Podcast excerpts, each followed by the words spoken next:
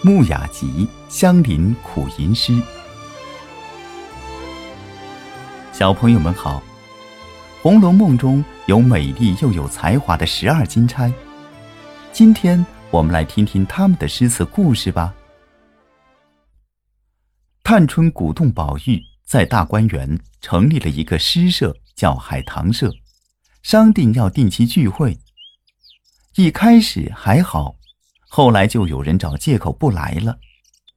一天，探春和几个姐妹一起来找凤姐，说有件事情想请她帮忙。凤姐笑着说：“ 今天来的这么齐全，倒像是发帖子请的。”探春说：“ 我们成立了一个诗社，可是聚会时人总是凑不齐。你铁面无私。”我们想请你做监舍御史，监督监督。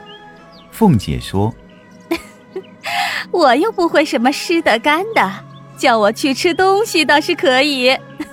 ”探春说：“不要你作诗，你只管监督，谁偷懒就罚谁。”凤姐笑着说：“ 你们别哄我，我已经猜到了。”哪里是请我去做什么监舍御史？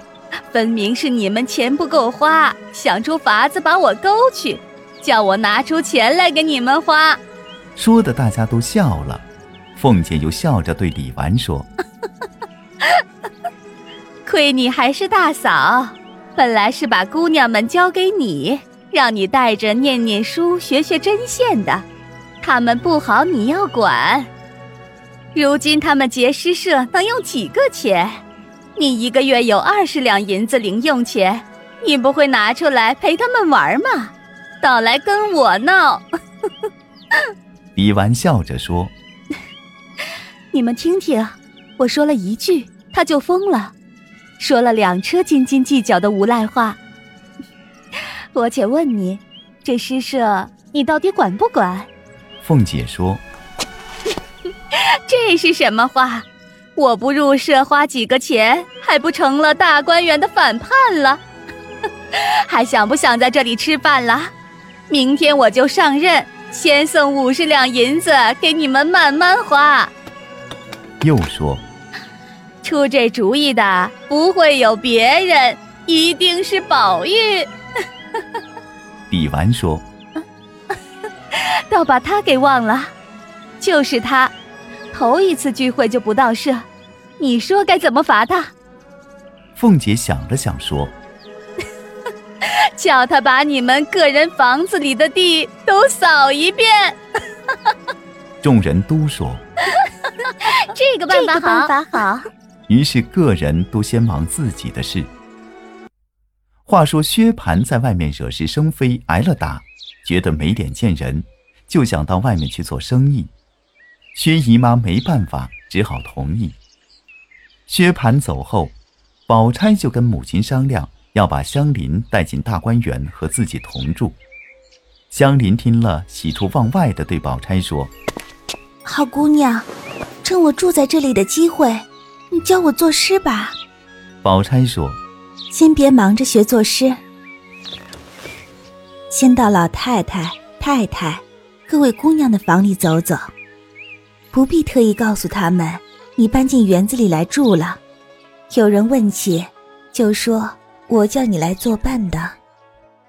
香菱见过众人后，就来到潇湘馆找黛玉。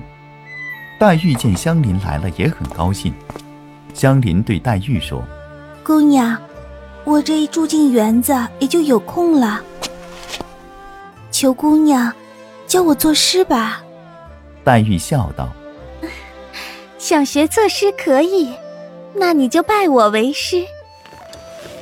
我对诗虽然不十分通，但可以引你入门。香菱高兴地说：“我拜你为师，姑娘可不能嫌我烦呀。”黛玉说：“其实作诗也没什么难的，不过是起、承、转、合四个字，中间的承和转。”就是对对子，要虚对虚，实对实。如如真有好句子，连平仄虚实不对也可以的。香菱笑道：“难怪我以前偷看过的几首旧诗，有的对的十分工整，有的就不工整。又听人家说，一三五不论，二四六分明。可是古人的诗中有这样的，也有中间不对的，所以天天疑惑。”听姑娘这么一说，原来这些格调规矩，竟都是无关紧要的，只要词句新奇，就是上等的。黛玉说：“正是这个道理。语言是其次，立意最重要。要是内容好，连语言都不用着修饰，诗也自然好。这叫做。”不以词害意。黛玉给香菱讲了一些作诗的基本常识，就找了一本王维的诗集给他，让他回去仔细揣摩其中的一百首五言律诗。等读完了，再读一两百首杜甫的七言律诗，再读李白的一两百首七言绝句。黛玉告诉香菱，有了这些诗做底子，再读一些其他人的诗，就可以自己作诗了。香菱听了，高兴地说：“我把这些诗带回去，日夜念。”黛玉就让紫娟把书给香菱，又对她说：“凡是有红圈的，都是我选的，不明白就问宝姑娘，或者我再讲给你听。”香菱将书拿回恒芜院，日夜苦读。深夜，宝钗催她睡觉，她也不睡。一天。黛玉刚梳洗过，香菱就笑吟吟的来还书，又要换杜甫的。黛玉笑着问他：“共记得多少首？”香菱说：“凡是你圈的诗，我都读了。”黛玉问：“你领会了没有？”香菱说：“我有些体会，不知对不对。”黛玉就让他说出来听听。香菱说。是真正好的地方，只有用语言表达不出来的，才是真好。黛玉说：“这就有点入门了。”香菱说：“我读到‘大漠孤烟直，长河落日圆’时，曾想，烟怎么会是直的？太阳自然是圆的，直字好像很没有道理。”圆，又显得太俗。后来仔细一想，又觉得诗中描写的景象很真切。如果想换两个字，竟然找不出来。还有“渡头余日落，墟里上孤烟”这两句诗中的“鱼”和“上”，亏得诗人想得出来。我们那年到京城来，傍晚才上船。岸上又没有人，只有几棵树。远处的人家正在做晚饭，那炊烟一直飘到云里去。当我昨晚读到这两句时，这情景又浮现在我眼前。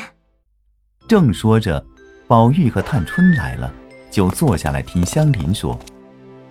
黛玉对香菱说：“你说上孤烟好。”我给你找句诗，比这更自然。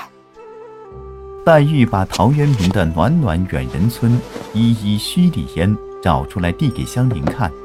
香菱看后，点头赞赏道：“原来是这样，这‘上’字，不就是从‘依依’两字画出来的吗？”宝玉笑着对香菱说：“你已经掌握了，再学下去反而会糊涂，你就动手写诗吧。”光学不练不成。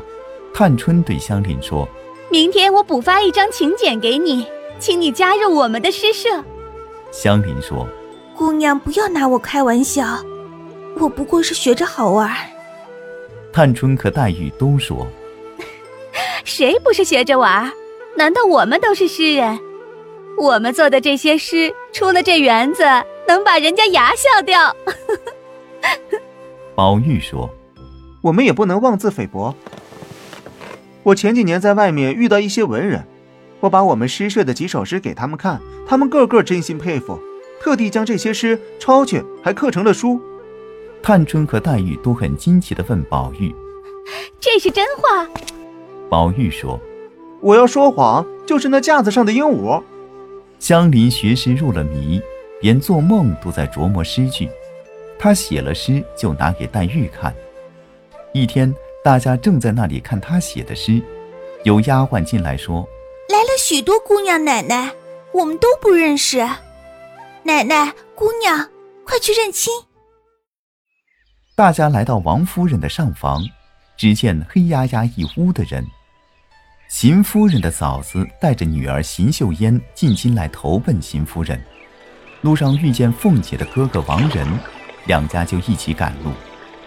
走到半路，在船上又遇见李纨的婶子带两个女儿李文和李琦也要进京。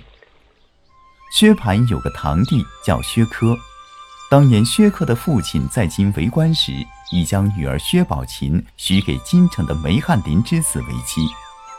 薛科要送妹妹进京完婚，就搭了王仁的船，所以今天贾府格外热闹。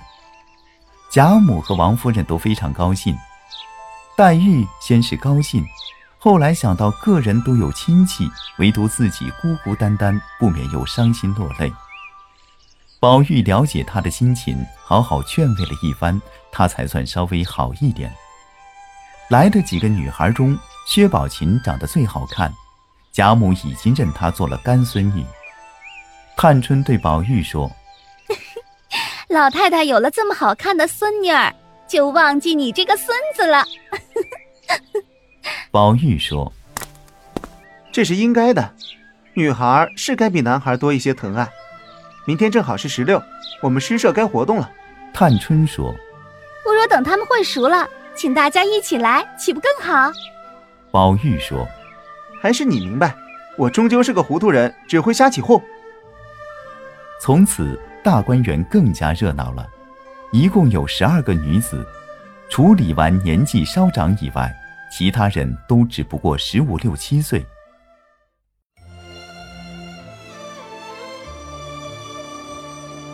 小朋友们，今天的故事就到这了。腹有诗书气自华，大观园里的女孩子们。个个不仅长得美若天仙，更是才华横溢。十二金钗都有哪几位呢？有小朋友知道吗？可以留言哦。